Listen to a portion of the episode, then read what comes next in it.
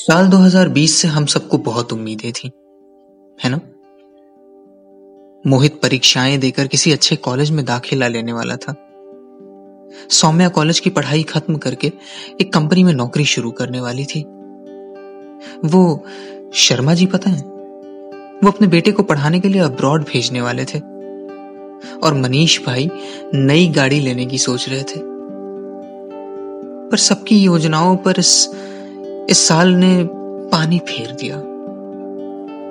तेज़ी से फैलते कोविड 19 कोरोना वायरस ने पूरे विश्व को जैसे थम जाने के लिए मजबूर कर दिया।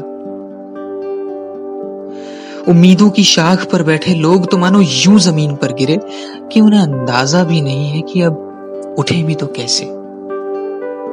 क्योंकि सारा खेल कैसे का नहीं, कब का है? कोई नहीं जानता कि हालात कब सुधरेंगे। कब ज़िंदगी फिर से वैसी ही हो पाएगी दोबारा?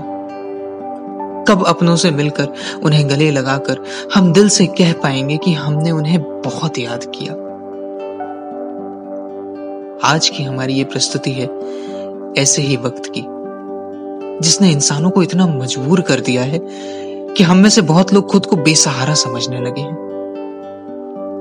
आज इस वक्त में बहुत लोग बहुत परिवार ऐसी परिस्थितियों से गुजर रहे हैं, जिनमें अगर उन्हें सहारा ना मिला तो शायद शायद ये वक्त उनकी जान ले लेगा।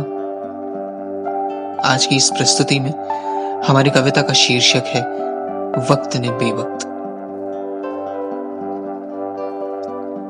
वक्त ने बेवक्त आकार कैसा मुश्किल ये वक्त दिखाया कि बाबा, हम घर कब पहुँचेंगे? बच्चों के इस सवाल का जवाब वो पिता अब तक न दे पाया। माँ के पल्लू की वो गांठ भी अब ढीली पड़ने लगी है। धीरे धीरे आंसुओं से भरे उस चेहरे पर बच्चों की भूख का वो डर नज़र आया। वक्त ने बेवक्त आकार कैसा मुश्किल ये वक्त दिखाया।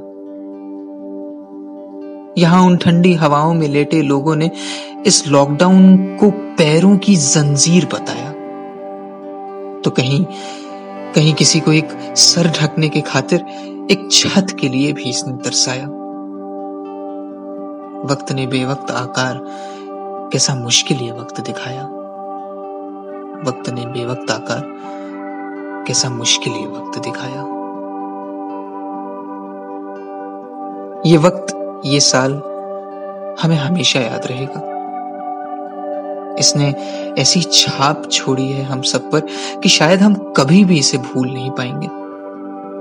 पर हम उम्मीद करते हैं कि जल्द ही ये काले बादल छट जाएँ और आशाओं का साफ़ आसमान हम सबको दिखे।